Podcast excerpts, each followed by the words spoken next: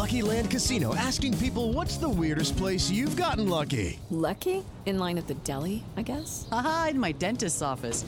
More than once, actually. Do I have to say? Yes, you do. In the car before my kids' PTA meeting. Really? Yes. Excuse me, what's the weirdest place you've gotten lucky? I never win and tell. Well, there you have it. You can get lucky anywhere playing at LuckyLandSlots.com. Play for free right now. Are you feeling lucky? No purchase necessary. Void where prohibited by law. 18 plus. Terms and conditions apply. See website for details.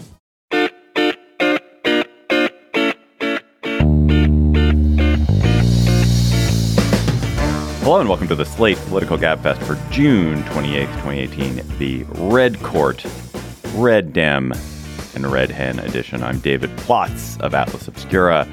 I'm in Washington, D.C. Can I just? But guess who's Can I not? just give a golf clap for that? That was Oh. well done. You like Oh, thank that? you. Thank you very yeah, much. That was. That was really that rewarded the, the meditating on what you just said. Thanks, John. sorry, carry That's on. John Dickerson of CBS This Morning, my favorite co-host of the Gabfest. Oh my, that's so mean. I That's left for Emily. two weeks. That's Emily that. Bazelon of the New York Times Magazine, my second favorite co-host of the Gabfest. Second favorite. Second favorite is not not a compliment, David Plotz. Uh, anyway, Emily, you're back. It's nice to see you. it back. It's nice to see you. You guys are both in Aspen at the Aspen Ideas Festival. On this week's Gabfest, whew, what news. What a week of news. Justice Kennedy retires, and the Supreme Court delivers sweeping victories to conservatives on every legal battlefield, and probably a bunch of others we even forgot, but especially on the travel ban. Then a Democratic Socialist stomps a top ranking and still quite liberal Democrat in a primary. Does this indicate that progressives are headed for domination of the Democratic Party? Then civility. Is civility anything? Is it worth fighting for? What is it? Let's use our best NPR voices. Plus, we'll have cocktail You're, chatter. you're in civility mode. You just went right toward it. I'm so civil. That's civility. is not really, I'm in favor of civility, and yet I'm not a particularly civil person. It's it's ironic, or something, maybe contradictory, paradoxical. Uh, but before we get to the the meat of the show, remember we have a live show, Philadelphia. We are coming at you, Philadelphia. We are going to do a live show Wednesday, July 18th, at the Keswick Theater in Glenside, Pennsylvania, just outside of the city of brotherly love at 7:30 p.m. Slate.com slash live for tickets. Please join us. And there will obviously be a lot of news. There will be a lot of stuff to discuss. And it'll be fun to do it with you there. So go to slate.com slash live to get tickets to join us on July 18th at the Keswick Theater a monumental week at the Supreme Court. Triumph after triumph for conservatives, culminating with the sweetest victory of all the retirement of swing Justice Anthony Kennedy, essentially guaranteeing his replacement by a justice almost certain to be more conservative. So the court ruled in favor of the Trump administration and of conservatives in the travel ban case and the public sector union case and the Texas gerrymandering case, the crisis pregnancy case. I think all 5 4 decisions with the usual split, right, Emily? Yep. So, Emily, this is uh, you. You've you you you are not appearing on seventeen different uh, television and radio shows right now, so that you can be with us. So, It was more important to be with you. Yes. okay. So, what does Kennedy's resignation mean for the court? Is Roe v. Wade dead? Um, Kennedy's resignation is just a huge thunderclap of an event for the Supreme Court. It probably means the Supreme Court, as we know it, will transform. You know, Kennedy has been the swing justice for 12 years since the retirement of Sandra Day O'Connor. And you know, in occupying that center role, he moved the court to the right from where it was before. But he didn't move it always to the right, and he didn't move it giant steps to the right. And his exceptions happen to be causes that liberals deeply cherish. So Kennedy will be remembered as the champion of gay rights in a way that was deeply important to civil rights um, and to, you know, progressives in the country. He also protected the right to abortion in two really important ways. He was part of this compromise with O'Connor and former Justice David Souter in 1992 when it, he had the vote to either overturn Roe or fundamentally change it. He didn't. He opted to protect its core. And then in 2016, there was a big case with um, it's called Whole Women's Health, the case out of Texas, where lots of state restrictions were purporting to protect women's health. And Kennedy joined the majority in seeing through that and seeing that, you know, the notion that uh, closing clinics helps women and protects their health is uh, protects their health is just not has no factual basis.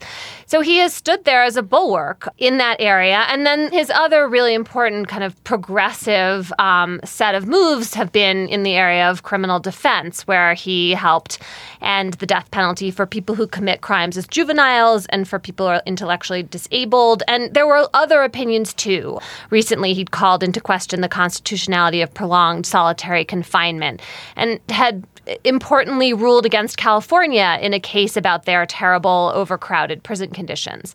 So there were these set of concerns he had that mattered a great deal to the left and made him seem like a kind of I used the phrase guardian angel when I was writing about this yesterday. I mean, he was super fickle guardian angel because most of the time he pr- delivered the kinds of um, fifth votes that we saw this week, you know, where we're talking about, you know, the electoral process, whether to make the vote harder or easier to access. Kennedy sided with the conservatives consistently. Um, you know, for example, in helping to gut the key part of the Voting Rights Act a few years ago in the gerrymandering case that was a racial gerrymandering case out of Texas. But he, there's just no question that a Trump appointee will be more reliably, consistently conservative than Kennedy will be. And so, yes, Roe versus Wade and the right to abortion is on the line. It could change in a couple ways. The court could outright overrule Roe, or perhaps more cleverly and more in the kind of canny style of Chief Justice John Roberts, it could just whittle away at Roe and gut it in a way that maybe would create less of a political backlash. But we are in for a real sea change in American law. It's going to be a roller coaster ride when this new justice gets appointed. And of course, that means we're going to have a huge fight over this nomination. So maybe John could talk well, about that. Roller coaster ride implies it goes in more than one direction. this, this is just going down. This is the down part or the up part, depending uh, right. on your point of view. I mean, maybe I should say, like, from my point of view, it's going to be a very rough, rough ride to watch, to live. John, let's actually talk um, a little bit about the political machinations here. So, famously, and in probably the most successful political gambit of our lifetimes, Mitch McConnell kept that seat that Neil Gorsuch occupies open he refused to allow any hearings. He refused to allow a Senate vote in 2016. Said the election had to happen. Now there's an election coming in only 132 days. There were 267 days when Scalia died.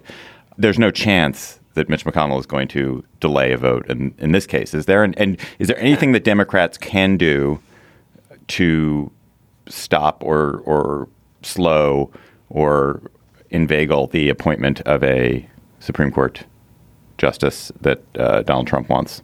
I think the short answer for Democrats at the moment is there's not there, uh, there's not much they can do um, other than to deny unanimous consent for anything to go forward in the Senate, which would mean shutting every. I mean, they would. I think that's the that's the like burning the ships move. I mean, not that maybe that's not. I mean, that's a that would be like you'd have the Senate would have to just stop functioning. Period.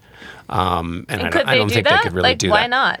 Well, I mean, you, but then the Senate couldn't. Then they couldn't do anything in the Senate ever. So, what needs to be done well, now and November? Uh, I mean, no, I'm serious. Well, like, I guess what, what needs to so be done. Doing? Well, I guess what what needs to be done is you've got um, Heidi Heitkamp and Jon Tester and Claire McCaskill all running in states where Democrats think they have a chance to hold those seats, and the electorates are, are more conservative than they would be, and that the, that electorate would probably not take kindly to shutting down the um, Senate completely. The benefit you would get from rallying Democrats by taking such a move would, in those redder states, the nine that are red states where Trump won, it probably would backfire on those candidates, and you'd probably have, uh, you know, somebody like Heitkamp would would bolt, and then you then the story would be, you know, Democratic infighting. I just, it, I don't think it would be politically, um, it's not viable. Well, it's also politically, it's not viable. And also, they do want some stuff that they, you know, the Democratic senators in particular on like things like appropriations bills and things like that do want things that are a part of the normal quote unquote functioning of the Senate. But also, let's assume they, they decided to deny uh, unanimous consent and they were able to delay things such that nothing was able to happen. That presumes that the Senate composition would change in 2017 enough that Democrats controlled it, which they don't. Do they think that's going to happen? Do, they don't think they're going to control the Senate in 27 in 2019, do they? Uh, not, not, not anybody who's. I mean, it's it's it's like a hundred to one shot because um, they'd not only have to hold all their seats, they'd have to then beat Heller in Nevada. He looks vulnerable in the polls. Maybe. I mean, um, but like- you'd also right. So you, but you, but you'd have to, you'd have to run the table. And we should note that this now, any Republican who is needs to be encouraged to turn out. This is a turnout mechanism for Republicans. If the seat is not dealt with before the actual election. If it is dealt with before the election, it still is a tidy reminder to Republicans, many of whom voted for Donald Trump only for this reason that he could name people to the Supreme Court, that he has a shot to name people to the Supreme Court in perhaps two other instances if Ruth Bader Ginsburg or Justice Breyer retire. So he'll need the Senate to confirm that, and they'll need a majority in the Senate for those years, 2019 and 2020 and so um, would even further lock in conservative control of the Senate. Uh, Republicans will turn out in strong numbers if they follow the behavior that they followed in 2016, where they had doubts about the presidential nominee of their party, but they overcame those doubts for the purposes of, of gaining control of the Supreme Court. That bet paid off for them, is paying off uh, quite handsomely. And it would seem to help Republicans either way in the sense that Democrats have already been energized. And so now this is the kind of issue that traditionally Republicans have been more energized about. That's a really, yeah, Right. that's a really great point. I mean, I, I would hope that Democrats would get energized about this. but um, whether they do or not, they were already like, you know, kind of I guess I'm not sure I necessarily agree with you about that, Emily, in the sense that if if I think if there's no justice confirmed by election day, that's a huge turnout mechanism for Republicans, and it would almost certainly help them in the election, particularly in redder states and Heidi Heitkamp's race or in Claire McCaskill's race. But if there's a very conservative justice who is put on the court in the next month, and it is perceived to have been jammed through yes, Democrats are already motivated, but they can But they can be even more. more motivated. I think that will surely surely be helpful. I, Yeah, I think that's sense. right. I think that's right. I mean, yeah, and and then so I don't know how we'd play this out, but given that it's likely to go through, how then, if you're Chuck Schumer and the Democrats, do you play this politically in a way that kind of allows this to move through the bloodstream? I mean, in other words, there isn't a fight. If you know you're going to lose, have no fight. no, create they no have energy. to have a well, fight they because of their, own base, will absolutely Yeah. clobber them if Yeah. they don't. See. I mean, I'm not sure about shutting down the Senate. I'm going to be agnostic about that. But if they don't put up a fight, their base is going to because Yeah. this is the Supreme Court. Yeah. Yeah, yeah, yeah, yeah, yeah. yeah. I, This is well, for so can back- generations. So, Emily, let's go back to to Kennedy for a little bit. What real practical difference do you think his retirement makes? I mean, if you if you certainly on abortion rights, it's it's a huge shift because undoubtedly whoever comes in will be m- much uh, more opposed to abortion rights than, than Kennedy is. But on the other issues, I mean, he's been very conservative on almost everything else. So d- is it is his loss going to make that much of a difference? Because he's basically f- very conservative on on most of the other kinds of issues that matter. So, two things. It matters a lot what the reasoning is behind votes, not for the outcome in that particular case, but for what happens next. And Kennedy was a mediating kind of um, slow, like a simmer. He, he was not someone who liked to make everything happen rapidly and like turn up the water to full boil immediately in the way that, you know, Justice Scalia famously was. He was an incrementalist. And so there are ways in which behind the scenes he tempered the kinds of rationales that the conservatives used for their five to four votes. So, for example, he did vote to uphold these racially gerrymandered redistricting maps in Texas this week. But Neil Gorsuch and Justice Thomas wanted to argue that the Voting Rights Act doesn't apply at all in redistricting, which would that's like a question that was originally settled in 1968. Like the court has assumed that the Voting Rights Act matters to redistricting for all those 50 years and there's a whole body of law and if we just decide that if the court just decides that is no, no longer the case that's like a huge seismic shift in law instead of just like a decision against the plaintiffs in this one case that a different majority of the Supreme Court could easily move away from. So that's the first thing that I think matters deeply. And the second is the abortion part of this, if you care about that issue, is a big deal. I mean, I wonder what you guys think of this. Jeff Toobin and um, Elie Mystal, was, who's from WNYC, was saying this on the radio when I was on the radio with him on Wednesday.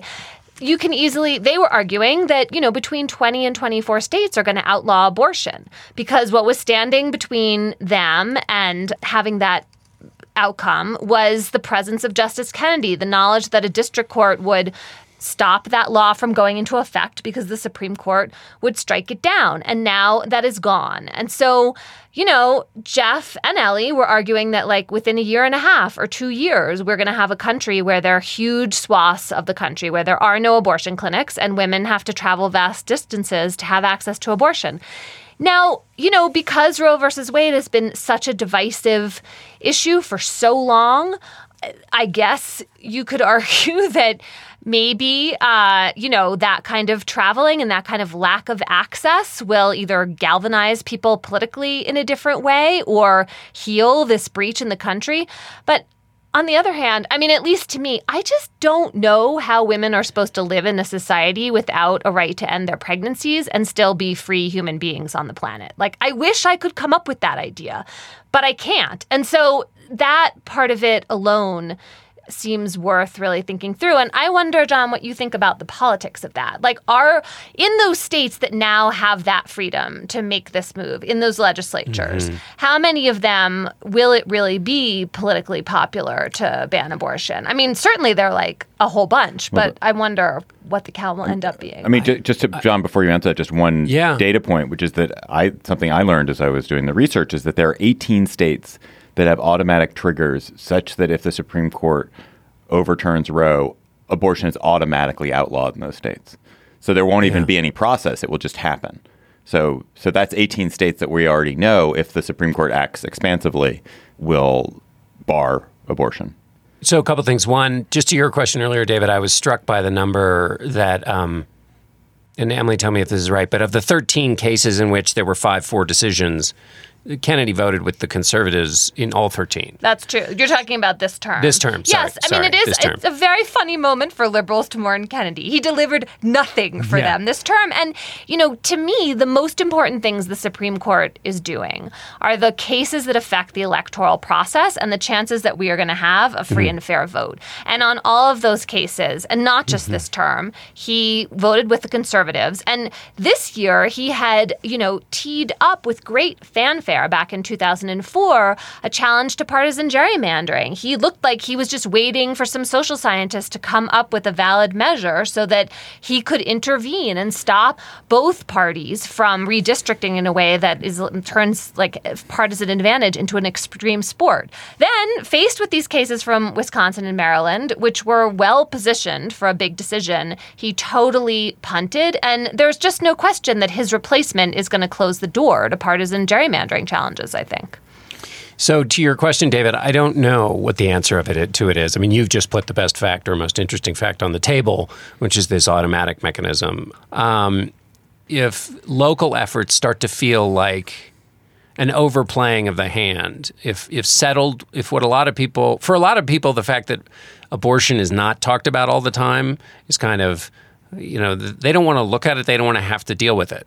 Totally. If if the mechanism that forces them to deal with it um, comes from they may they may not like that it's coming from the conservative side.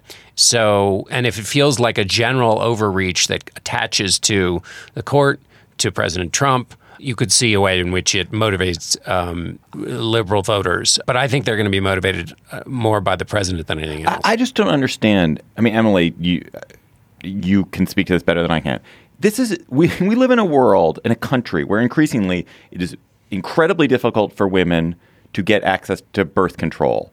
That, they, that at every turn someone is trying to prevent them from doing it. The pharmacist is, is declining to fill the prescription. The employer is saying they have religious objection to it. Their insurer won't cover it.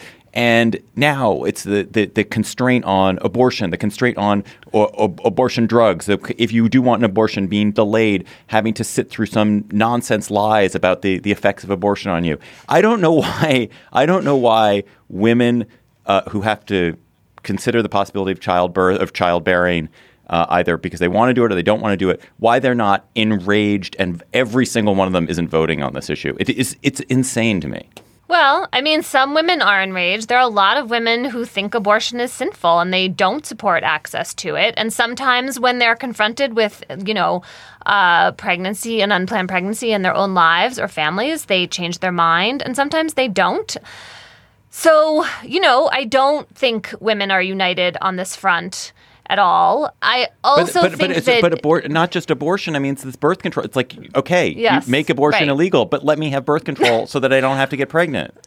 Right, and if the people who, I mean, there there is almost no space to stand in in this country where people say, um, "I believe in outlawing or restricting abortion, but I want to make the most effective forms of long-acting contraception as available as possible." Like, please, yes, let's make it really easy and cheap for everybody to get IUDs and um, other long-acting. Yeah, no, that constituency doesn't exist. I mean, look you're right that women's sexual freedom is on the line, and there are ways in which the Trump administration has been um, nibbling away at it uh, in terms of reducing funding for Planned Parenthood, the non-abortion work Planned Parenthood does, and also um, you're also right about contraception becoming harder to get or harder to pay for, and maybe this will produce a kind of groundswell of women, more women, seeing that, you know, it's our lives that we need to be thinking about and voting on. But I think it's complicated. I think people's ideas about all of these issues get baked into their more tribal identities. And the women who are supporting President Trump feel like he is embattled. They feel like he's their guy. They're culturally alienated from a lot of the people on the pro choice side of the equation. And I. I don't know. I mean, it might change people who, you know, the kind of the people who stay home might feel like this is really a reason to go vote. I just wish I wasn't so worried about the ways in which we're making it harder for them to vote. I think your point about the cultural alienation from the people who are on the pro-choice side is a very Yeah. uh, is a really astute one and one that that applies more broadly to probably something we'll get to in the civility conversation, but is the sense of the Trump team being embattled and dis- and that and the and the argument that the culturally powerful figures who are on the other side of Trump create a rallying effect. And so that's a larger version of what you're talking about on this specific issue. Can we just tally for a moment the the possibility here on the court and what it could mean depending on the way in which the 2018 election rolls out and we'll get to that more in the 2018 conversation. But just if you think that the president will get his nominee which uh, confirmed which just seems likely then he will have named 20% of the court. The court will be a locked in conservative court. The president who sees and who came into the office with a with his own theories about executive power that were beyond, you know, arguably uh, any other president we've had in the modern era, who continues to get even more expansive in his feeling about what he should be able to do as president, and who has utterly transformed his party and the leaders in Congress to be uh, in accordance with what he's doing and not fulfill either their their traditional role or their constitutional role, but who are really foursquare behind him.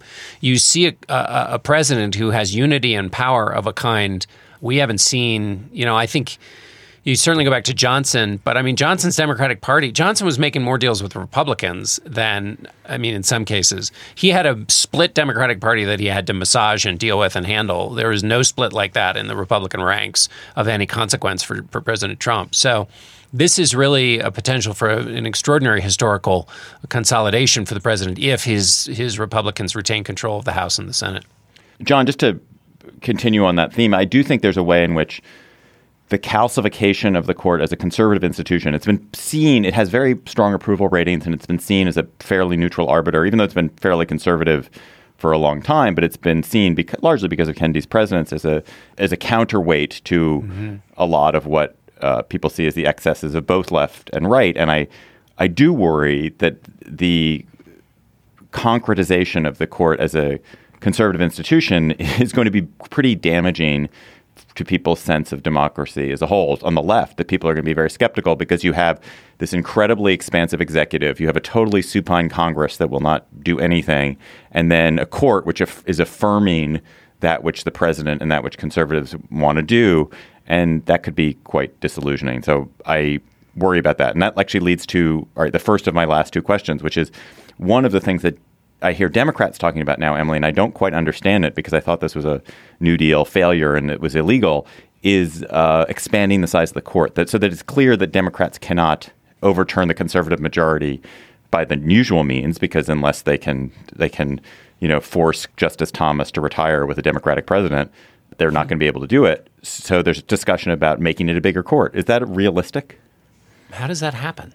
They just could put more people on the same way FDR tried. The But how? Constitution doesn't. Well, the Constitution doesn't specify the number of justices. I mean, it would be but- a hugely out of order move, right? Yeah, Like, yeah, that's what I mean. I mean, I get, I get, the, I get the theory, but other than having a magic wand, No, the how does it practice go? is what Mitch McConnell did. I mean, you think of it as a counterpoint. You think of it as like Mitch McConnell d- broke all Mm-hmm. norms, played constitutional hardball by refusing to give Merrick Garland a hearing, Sure, and the only way to retain to restore balance on the court is to add some new justices. No, I get that, but that That's requires retaining control, get, getting control of the Senate back. I mean, it's like saying, Well, but- okay, Well, you let's- need the presidency But the question and is, the can, if you have the Yeah, yeah, presidency right, in the right. Senate, if you have the presidency in the Senate, is it a trivial thing? a trivial thing. It's highly untrivial. Do you mean if it's possible? Is it possible? Is At it that just a point, matter will there be pressure? Just a matter the- of saying, I nominate uh, our 10th Supreme Court Justice, Emily Bazelon, our 11th Supreme I Court Justice, so. John I think- Dickerson, number I don't 12, see what the Jocelyn. I don't see what the legal barrier is to it. And maybe there is one um, that was put in place after FDR's court packing, but there's no constitutional amendment that specifies the number of justices, so I don't think so. I think we're just talking about deeply embedded norms and expectations in politics. And look, this in itself, this conversation being live is a kind of check and restraint on the court because Chief Justice Roberts, while you know, is while a far more conservative figure than Justice Kennedy, cares about the image of the court. He does not want his legacy to be the court kind of going down in flames and becoming this wholly partisan institution. And so, what he is going to try very hard to do when he gets his reliable fifth vote is to write the kinds of opinions that do a lot of um, change without seeming to do a lot of change. So I don't think that um, Roe versus Wade will be directly overturned. I don't think those trigger mechanisms in those 18 states will go into place. I think he will open the door for states to pass laws that effectively, you know, close down clinics and and um, eliminate the right that Roe has preserved. But I don't think it will be the kind of direct acts of aggression that would put the court so out of sync with the country that you end up with something like court packing. I think as a political, possible political cudgel out there, the idea that is if, if you lose the Senate and the and Democrats win the I mean if the Democrats win the Senate and the presidency, which you know that's a lot of hurdles you got to clear. It seems like it's two things. It's a message to the court that you just articulated, but then it's also it's some reason to hope for Democrats uh, and re- organize and rally and all of that to turn out in these elections in the interim because the promise of it is, whether it would be possible or not, is not just elect a bunch of Senate Democrats and a, Senate, and a Democratic president and then hope conservatives retire. It's actually do something affirmative and do some, so that it, it's as a just a purely political turnout mechanism, even if you believed it could never work, it's more energizing than, well, let's get everybody in place and then just hope a conservative retires. All right, Emily, very quickly, last question, because we haven't talked about some of the substantive, huge substantive cases. Travel ban case was a big deal. And I think a lot of people, including me, were struck by the contrast between the Masterpiece Cake Shop decision and the travel ban decision, where in the one case, in the mm-hmm. Masterpiece Cake Shop, the court found that the comments of a single person on the Civil Rights Commission in Colorado so poisoned the well that this baker this, that this baker was a victim of religious prejudice. And on the other hand, they found that the president's repeated, absolutely clear, crystal clear, targeted comments about Muslims did not poison the well when it came to the policy about who to restrict coming into the country. So, how did that um, contradiction get reconciled? Or it didn't? It did not. I am not going to try to square those things. I do think that was deeply problematic, um, as Justice Sotomayor pointed out in her, in my view, enormously effective dissent in the travel ban case. I mean, look, the travel ban case is the beginning of what you were laying out a few minutes ago. It's a court not standing up to a president who put on the record his um, anti-Muslim prejudice and not protecting people for that reason. Now, there were a lot of high minded sounding legal rationales for that, all available in Chief Justice Roberts' majority opinion. And we're talking about the area of immigration law and um, issuing visas that there's no question presidents have a lot of power. That's how Congress designed it when they passed the Immigra- and Immigration and Nationality Act. Um, so, in that context, on in terms of the pure underlying power of the executive, Roberts was on strong footing. The problem was that in order to stay there, he had to be only looking at the text of this third version of the travel ban instead of considering all of the um, presidential rhetoric that had gone into it beforehand and afterward, right? I mean, President Trump, as Sotomayor pointed out, had many opportunities to take back what he'd said, and he never has. So, you know, that was what the conservative majority went for. They kind of held their nose. Kennedy was part of that decision. Both he and Roberts basically said, without naming Trump, it would be nicer if the president shut up and stopped um, expressing this like horrifying religious prejudice, but we're not going to do anything about it. And so the beginning of um, a, a court that is willing to go along with the president of its party, who is certainly out of step with what many of us think are core constitutional values. Even Roberts and Kennedy deciding that they were powerless, particularly Justice Kennedy, who's been such a judicial suprem- supremacist in other contexts. There's there's something hard to take about that part of the decision. Whew. Well, we could talk about this truly for hours, but let's let us move on. Um, man, we really could talk about it for hours. But you just prevented. It. I just That's prevented good. that. Yes, Slate Plus members. Of course, you get bonus segments on the Gabfest and other Slate podcasts. And uh, today, we're going to talk about what happened to Emily when she wrote a piece about whiteness for the New York Times. So go to slate.com/slash Gabfest Plus to become a member and to find out what happened to Emily when she wrote that piece. This episode of the Gabfest is sponsored by Aura Frames. Are you ready to win Mother's Day? Cement your reputation as the best gift giver in your family? Give the moms in your life an Aura digital picture frame preloaded with decades of family photos. That mom will love looking back on childhood memories, seeing you what you're up to today, checking out grandkids, checking out cousins. And even better, with unlimited storage and an easy to use app, you can keep on updating your mom's frame with new photos so that it's a gift that keeps on giving. This is how I live in my family. I gave my mother an Aura frame. It was either for Mother's Day or for her birthday. She absolutely adores it. She's constantly hectoring me to update it with more photos, which I do. I also gave my girlfriend's mother an Aura frame, and I hope she hectors my girlfriend to update it with more photos. But it is a present that will bring absolute delight to a mother in your life. And they have a great deal for Mother's Day. Gabfest listeners can save on this perfect gift by visiting auraframes.com to get $30 off plus free shipping on their best-selling frame. That's A-U-R-A frames.com. Use code GABFEST at checkout to save. Terms and conditions apply. A battle is raging in blue America between teal and navy, sky blue and the deep, deep blue of the ocean. This week, a candidate who is so blue that she is red had her night. On Tuesday night, progressives had maybe their biggest victory in, in this campaign. A Democratic socialist, 28 year old Alexandria Ocasio Cortez, I've never heard her name spoken, so I hope I pronounced it correctly. A leftist outsider defeated 10 term incumbent in Queens in a Queens and Bronx district, Joe Crowley. He was also the chairman of the House Democratic Caucus. That made him the fourth ranking Democrat in the House. It was, it's a very safe district, so Ocasio Cortez will be elected to Congress. She will be the youngest woman ever elected to Congress, certainly the youngest Latina woman. What is it? There's something about her a bartender, a waitress So cool. recently, a, a Bernie Sanders volunteer, and just was galvanized to to run in this district. And Crowley, who was at 56, was the youngster, in the House Democratic leadership is out. Progressives also had a good night elsewhere. Ben Jealous, former head of the NAACP, won the Democratic nomination for governor in Maryland, although that'll be a tough race to win because there's a very popular Republican governor. So, John, why did Ocasio Cortez, who is a novice, who's quite young, running against a very respected and quite liberal member of Congress, why did she win? Well, um, I'll give you what, what appears to be the case, and I don't want to p- pretend that I was uh, covering this race. There's one of the, nothing you hated more when you were covering races like this than somebody who wasn't covering the race opining about it.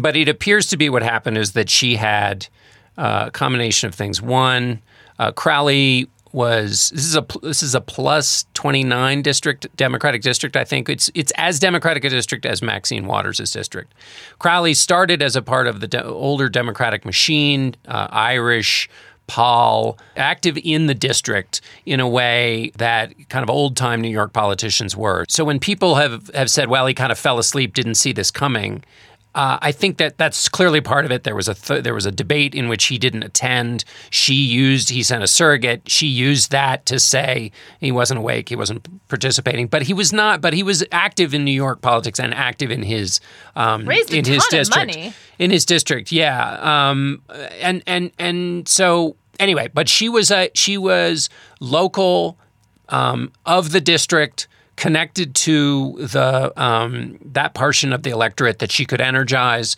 Um, she she wasn't just sort of an arriviste, and she was she's very good and very compelling and makes a very strong case for her policies. She's coming out of the district, which when Crowley started was not minority majority and now is. And they had redrawn the lines in 2010. This was his first contested primary since then, I think. And first contested primary in eight Years. maybe, yeah. So she was a great fit with the district. The district was a very liberal district. And, you know, to be a white establishment male is not the thing you want to be in Democratic politics right now. Uh, and she was very effective in using that against him. Um, and then I guess, uh, and then we can address the question of whether this means what this means outside of the actual district. Um, but um, you know, she was a good politician who ran a good race. So Emily, she did run as a Democratic Socialist. She ran for on Medicare for all, abolishing ICE, I think, a federal jobs guarantee, maybe free college. And that, I think it's a classic case of where running as a, a really strong progressive makes sense because it's a safe district. They know they're going to win it. Do you think that these issue the, the issues she represents, in particular around Medicare for all uh, and a more expansive jobs guarantee from the federal government, are those actually winning issues? Yeah, that's such a good question. So the jobs guarantee I find really interesting. I mean, it's tied up in conversations about raising the minimum wage and expanding the earned income tax credit and I feel like I'm agnostic about which of or how many of those levers to pull how, but the notion of addressing inequality and the problem of stagnant wages, which we still have, even though we have um, the, uh, such low unemployment, that all seems super compelling to me. I really wonder about Medicare for all as the hill to die on for Democrats, and here's why.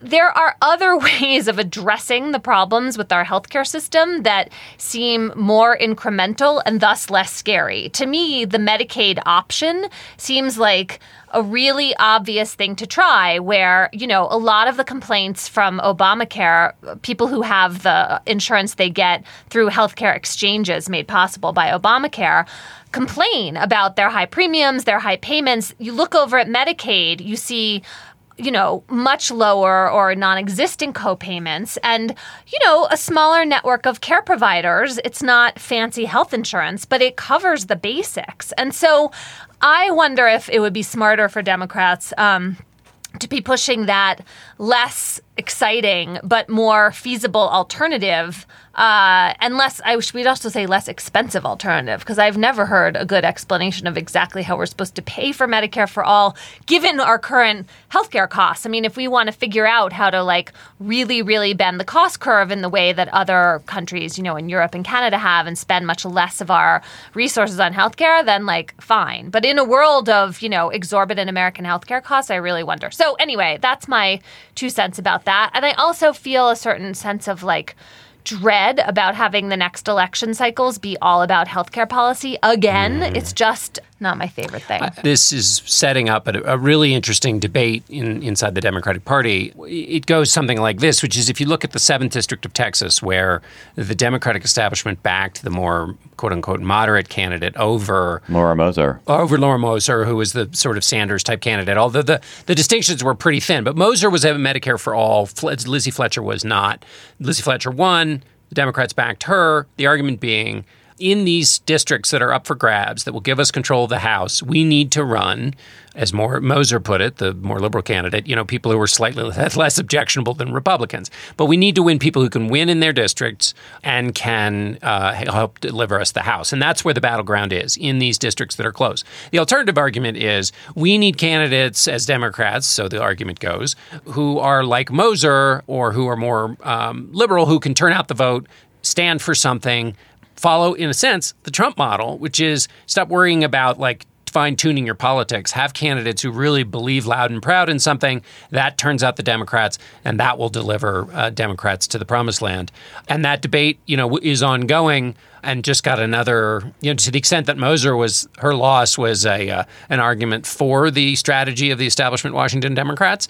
This victory this week is an establishment for the or is an argument for the other side. Should we also think of Medicare for all as expanding the debate of possibility, not necessarily being where the policy outcome? Right. I mean, it's not right. Like It's, it's hard Overton to window. it. It's the Overton window. The Overton window, precisely. Yeah. And when I think of it in terms of the Overton window and expanding Explain to people what the yeah, window well, the. Overton window is like what's the realm of debate that gets considered as like normal and regular. When I think about it that way, I feel much more comfortable with it. And the idea of it tactically is you throw open the window because you're never going to get it, but you get something less Right. than it. And if you take it off the table right away, you won't get anything close. All right. Uh, just to wrap this topic up. So Crowley's loss takes out, hilariously, the junior member of the Democratic leadership in the House. The other three, Nancy Pelosi, Steny Hoyer, and James Clyburn, are, I think, 168 years old, 312 years old, and 264 years old, respectively. Um, no, they're they're just ancient. They are ancient. They're all uh, Well, in their upper there for a 70s. They've been there forever, and it's and uh, so Crowley, who was 56, was the junior member.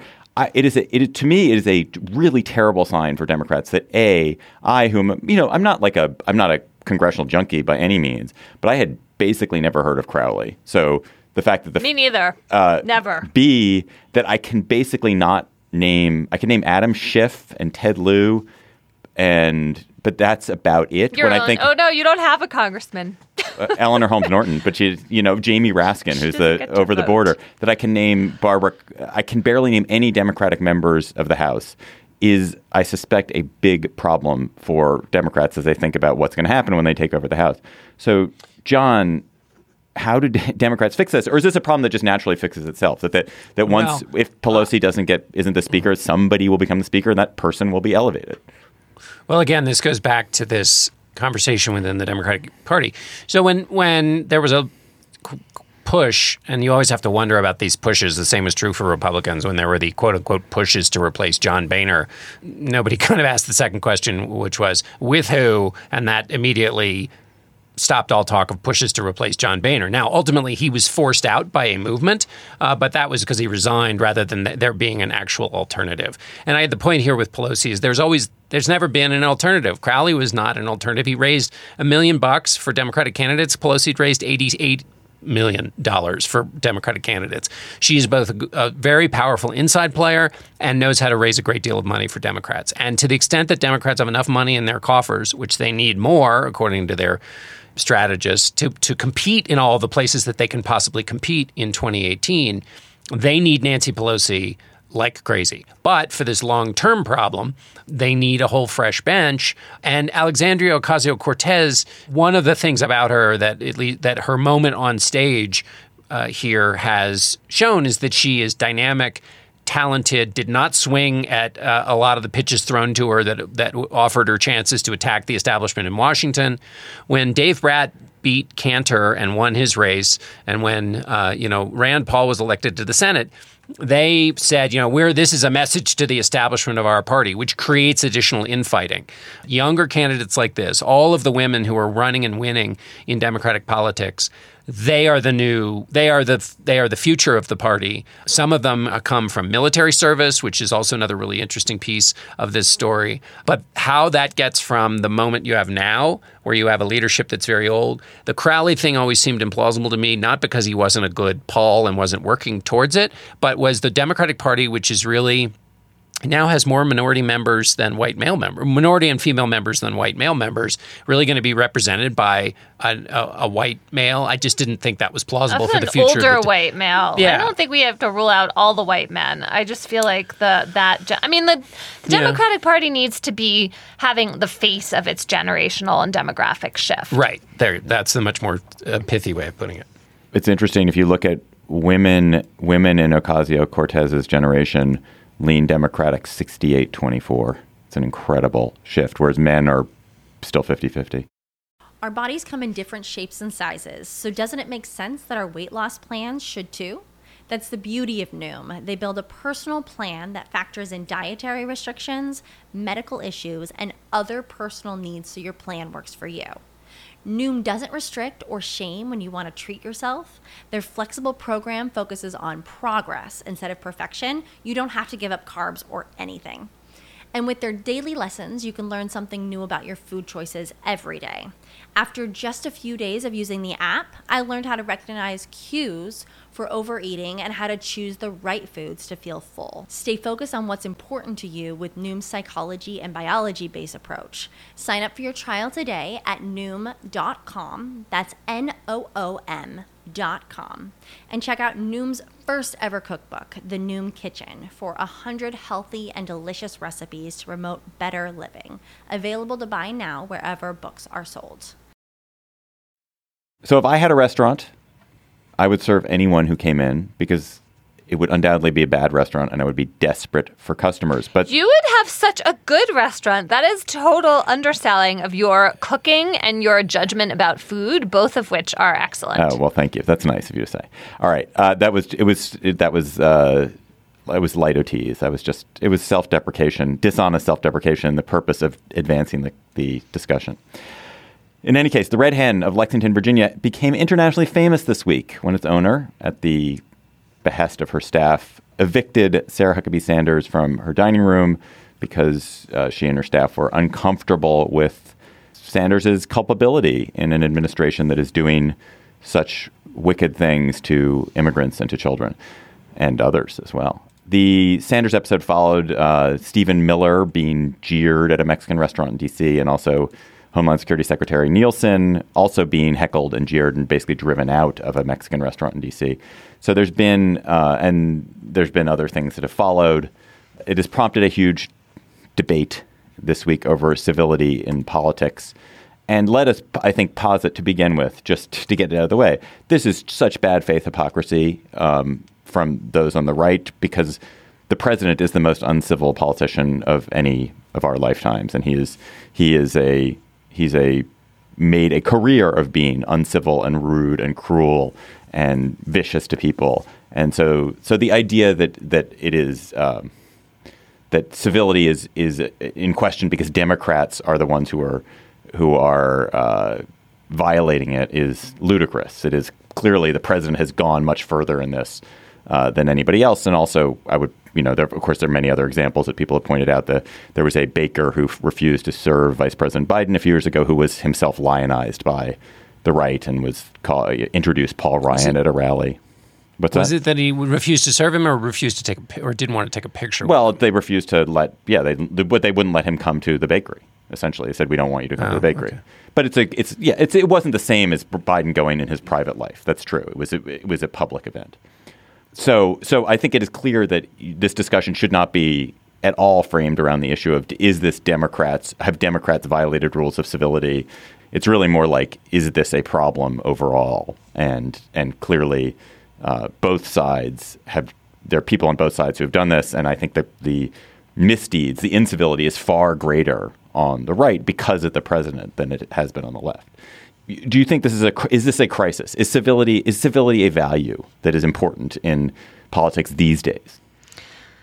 I feel torn about this. On the one hand, I'm not so excited in the rudeness and cruelty of President Trump's way of doing things becoming in any way normalized or like baked into the fabric of our politics. Like that is really disastrous and bad.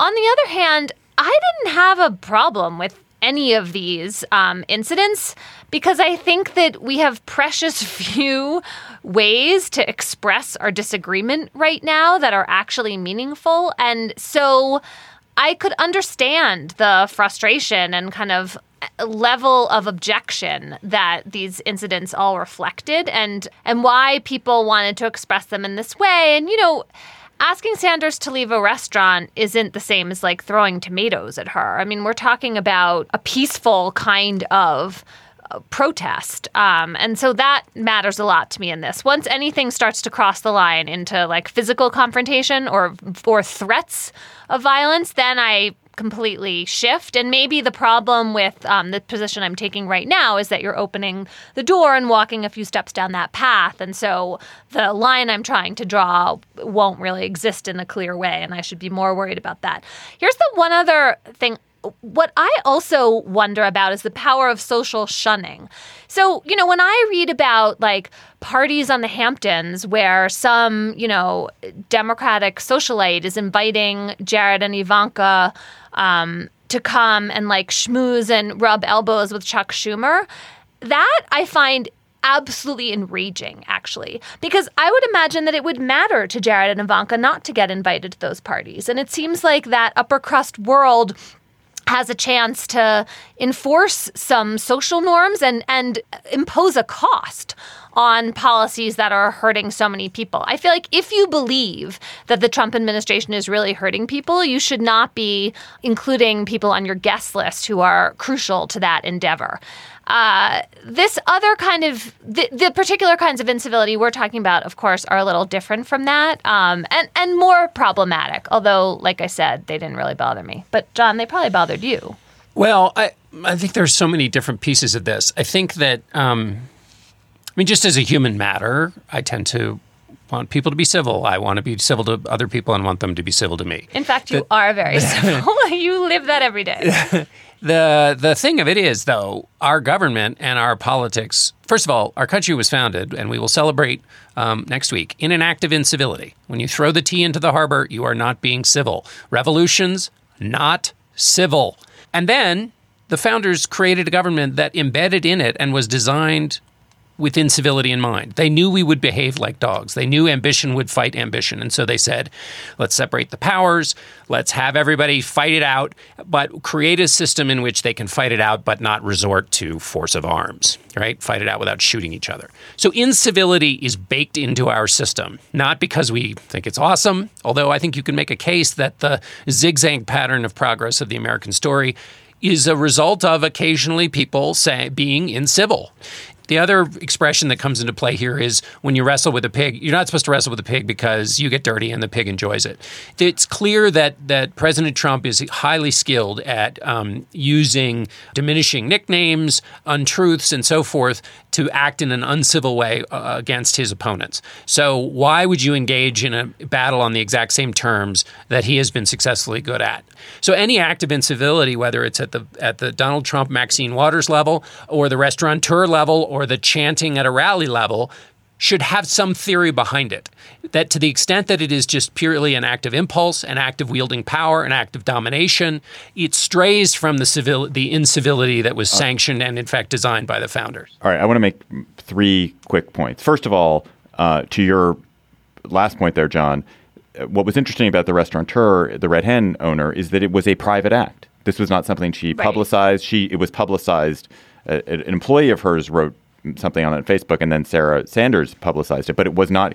It wasn't committed as an act of of public uh, disobedience or public uh, incivility. It was it was a it was a private act. So I do think that that she deserves um, that deserves to be noted.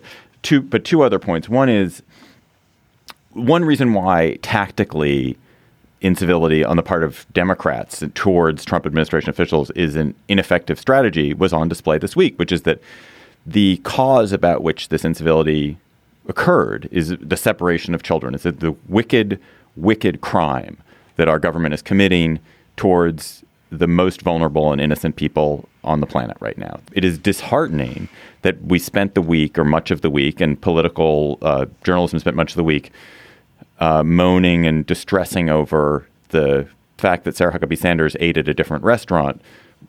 And that was a huge distraction from the thing that we were all exercised about last week. And it is it is manifestly the case that in a much more effective act of disobedience would be if you want to change policy would be related to these children, would be at the location where these children are, would be aimed at helping these children by by making Sarah Sanders at least a partial victim, making her being able to portray herself as a partial victim. It's a complete distraction from that which you want to accomplish, which is the reuniting of children with their families and the humane treatment of these migrant families. So, I, I although think, I mean the C- the Customs and Border Patrol did back down this week. I'm not saying it was because of um, Sarah Sanders and her restaurant. it was not because of Sarah a- Sanders and her restaurant. It was because of other other light being shined on it that is now less less bright. Right, but I think also the country has like rejected this approach. I mean, not universally, but the public Are the children know, reunited? Well, that's yeah. There's there's like 500 of them. They're working on the other 2,000. I believe me. I mean, I am completely with you on wickedness and horror, and it is really kind of unspeakable what we've done and um, what has been done in our name to these kids. It's and families. It's terrible. I am interested, though, that the Trump administration has backed down off of some of the worst parts of it. And I wonder, it's hard to know exactly what all the factors are that went into that change, but it is one of the only times that we've seen them back away like this. to your tactical point, David, I think the and tell me if I'm wrong, but I think it would be useful to explain the distinction between private act and public. Leaving aside the morals for a second, tactically, a pri- there's a difference between what you do privately in a restaurant and what a a party in the minority should do Yes. publicly as a matter of strategy to gain advantage. Yeah, and I, and th- so so I want to make one other final sort of separate point, which is that one of the reasons why I think the left is caught in this bind around it, and where why um, incivility is so attractive, is that the essentially the institution that the left controls in this country right now is the culture, and restaurants are part of the culture. Uh, and uh, you know your Hollywood stars are part of the culture, and uh, and as a result, uh, the the forms of protest that liberals are using most vociferously are ones that are cu- cultural forms of protest, where you have people griping at Mike, not griping, that's a belittling word, people chastising Mike Pence at a performance of, of Hamilton or uh, Sam Bee. uh, Sam Bee. And it's you know I don't think that the people who are who are committing these acts are wrongheaded, and I think their their heart is in the right place, and their certainly their ideas in the right place. As it happens, when people don't, I think the public at large does not really want to hear celebrities doing this, and the cult. I uh, totally agree. And when we talk about cultural alienation, I mean, I just keep going back to interviews I did with Republican college educated women who voted for Donald Trump and were so pissed that Katy Perry had been telling them to vote for Hillary. And they just felt like betrayed and also just irritated that she had any kind of opinion. Yeah, and that that becomes That the, she was pushing on them and that's as a more powerful governing factor in their behavior than anything else. One other thing I'd just like to throw in there is people, I think, rightly bemoan the overemphasis on the Sarah Sanders being un- disinvited from the restaurant. I get it; It very it makes perfect sense to me. It's something we can all uh, participate opinion. in, have an opinion in. We kind of feel and and recognize those feelings, even with members of our our, our own family. But uh, you have to recognize that part of the affirmative design of what is going on here is to bait and to bait people and create those uh, uh, kinds of conversations that lead to the cultural positions that Emily's talking about. So if you're a tactician who is has the interests of the Democrats at heart, you have to basically bake into your analysis. It seems to me that these kinds of these kinds of over over coverage of these kinds of stories will happen. Uh, you can't rely on restraint in the culture, and therefore, it, uh, this is yet another argument for your point, David. It seems to me, from a tactical perspective, to keep the focus on the underlying value that is being challenged, um, which in this case was the separation of children from their parents, and and not expect that the press won't cover the shiny object of the moment. A collision between a Chinese jet and an American spy plane. He came and rammed into our left wing. With relations increasingly strained, what are the chances of things spinning out of control? The Western world was asleep. I'm Gordon Corera. I'll be exploring the friction in this most important of relationships and asking Has the West taken its eye off the ball? You cannot ignore China. From BBC Radio 4, this is Shadow War China and the West. Listen wherever you get your podcasts. Let's go to cocktail chatter when you guys are uh, at your fancy schmancy, fancy pants Aspen idea festival cocktail parties, and don't try to pretend that they're not cocktail parties because I've been there. There are cocktail parties. What are you going to be chattering about to your fellow thought leaders, John? What have you got against cocktail parties all of a sudden? Cocktail parties are I know fun. cocktail chatter is uh, I don't know. designed There was- around Jeez, them. you're just sorry I'm you're just- not here. I'm We're not sorry you're not here too. I'm not there. what Um, can I say? We missed you. I'm sad you're not here. I uh, chatting about something I learned about uh, last night, which I didn't know existed, and it's one of those things where how could I not have known? And so perhaps people hear this and say, "Oh, I've known about that for ages," and you moron. Anyway, um, it's something called VIP Kid, which is a Chinese company that has signed up 25,000 teachers in America. And they're not all not all of them are current teachers, not all of them are even accredited teachers, but 25,000 teachers, people in America who teach Chinese children how to speak English. And it takes place over sort of essentially like Skype. They are classes two, two to three 25 minute sessions each week. And basically, there's this army of teachers helping Chinese kids learn across the globe. And it just seemed fascinating to me that you'd have these connections with you know somebody sitting at their computer table in the middle of Texas somewhere and then a young kid in Beijing somewhere learning to learning English and it felt like something there's no i don't think there's a um, it now operates in 35 countries but i don't know if there's an american equivalent. Um, but the distance learning thing has always seemed kind of more promise than reality and the chinese seem here to have been able the company now has a $3 billion valuation. They seem to have figured out a way to have this work um, at some level anyway in um, hooking up resource to need even when it's all the way across the globe. Emily, what is your chatter? I feel like I can't let the week pass without some mention of the Supreme Court decision, which has seriously diminished the influence of public sector unions. Um, this is a 5 4 decision. The opinion was by Justice Samuel Alito, which was entirely fitting because Alito essentially called for this case six years ago.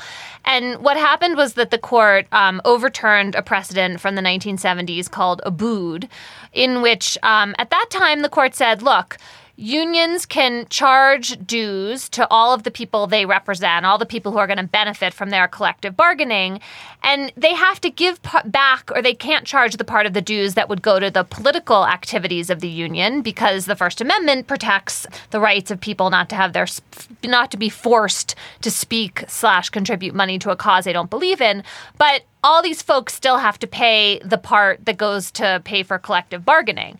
And that's just been part of how public sector unions have funded themselves and have been able to represent everybody in a particular um, profession or field. And and I should also add, states have chosen to do it this way. We were talking about 22 states that affirmatively wanted to give public sector unions this power.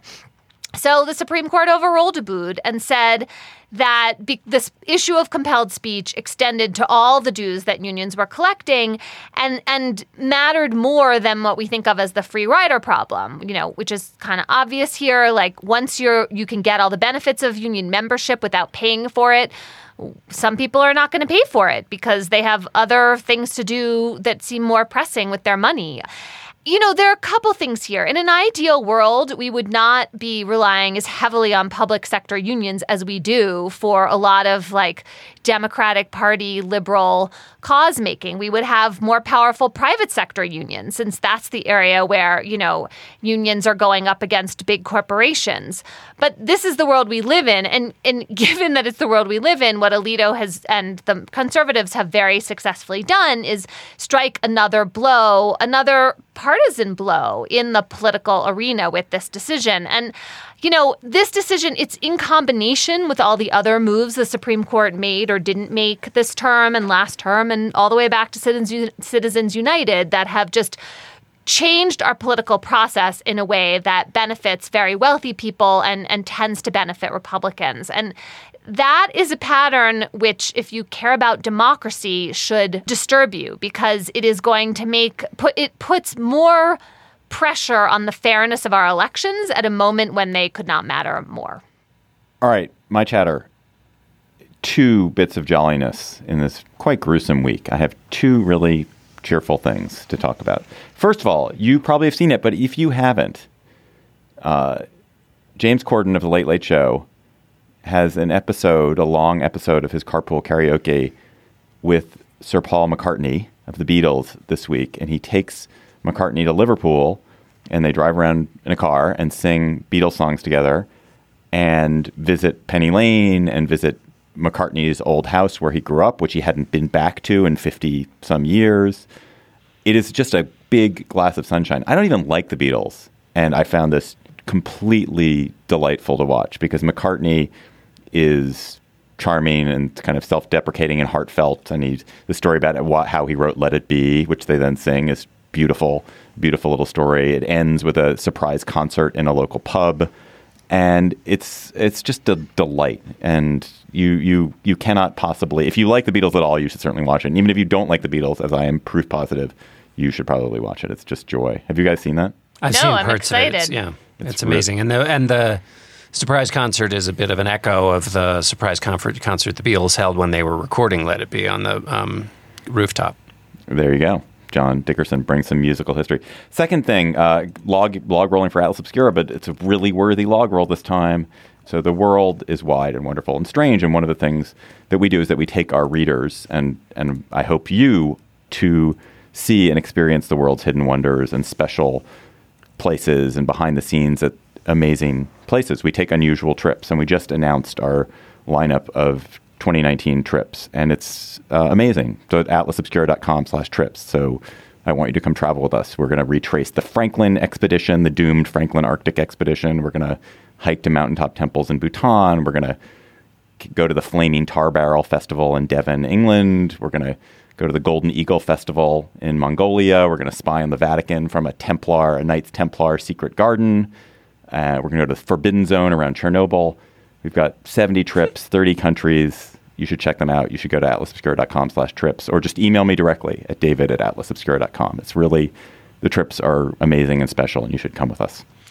And as a participant in two of the s- smaller versions of this, um, visiting the Woolworth building both to look at rare manuscripts and then also to look at maps, which included uh, Charles Lindbergh's map of Oklahoma that he used when he was delivering mail, and they had the pencil marks of his air routes through Oklahoma. Um, I am I am here to uh, affirm how neat it was to be both in that incredibly cool space, the Art Deco building, the amazing view, but then to see and have curated for me um, those wonderful things by Sotheby's. And it was all really tidy and well done, David. So uh, we were great. I took both my kids to the two different ones.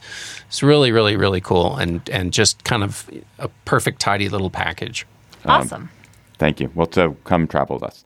Uh, so uh, finally, before we get to credits, we've been collecting your cocktail chatter. So we'd like to have a listener cocktail chatter. And so by that we mean we would love for you, and we'll we'll tr- continue to try it this month, to send us something that is that you find delightful or interesting or infuriating or mesmerizing with a link and uh it's usually something you've read or seen and that you that we can or experience or experience but ideally with something with a link that we can share out and and mention and so this uh, i'm going to just quickly mention blair with an e blair cited at blair cited is uh, the our chatter this week, and and Blair cited mentions that they really enjoyed this Nathan Heller piece in the New Yorker on bullshit jobs, and this I just because I saw this link, I went and looked. It's a Nathan Heller's just a genius. Uh, what what Yeah. if Nathan Heller should we not read? Yeah. I mean, really, like he he starts typing and I am hooked. yes, so Nathan was actually a, I a- t- couldn't be more. and he was a, colleague, of ours, Yeah. so we can like, Yeah, like, just en- like enjoy, revel in his pen and his Yeah. success even more. But this is this beautiful writing. This piece is just about pe- the kind of bullshit jobs, like people who have jobs which, if they vanished tomorrow, no one would notice or care.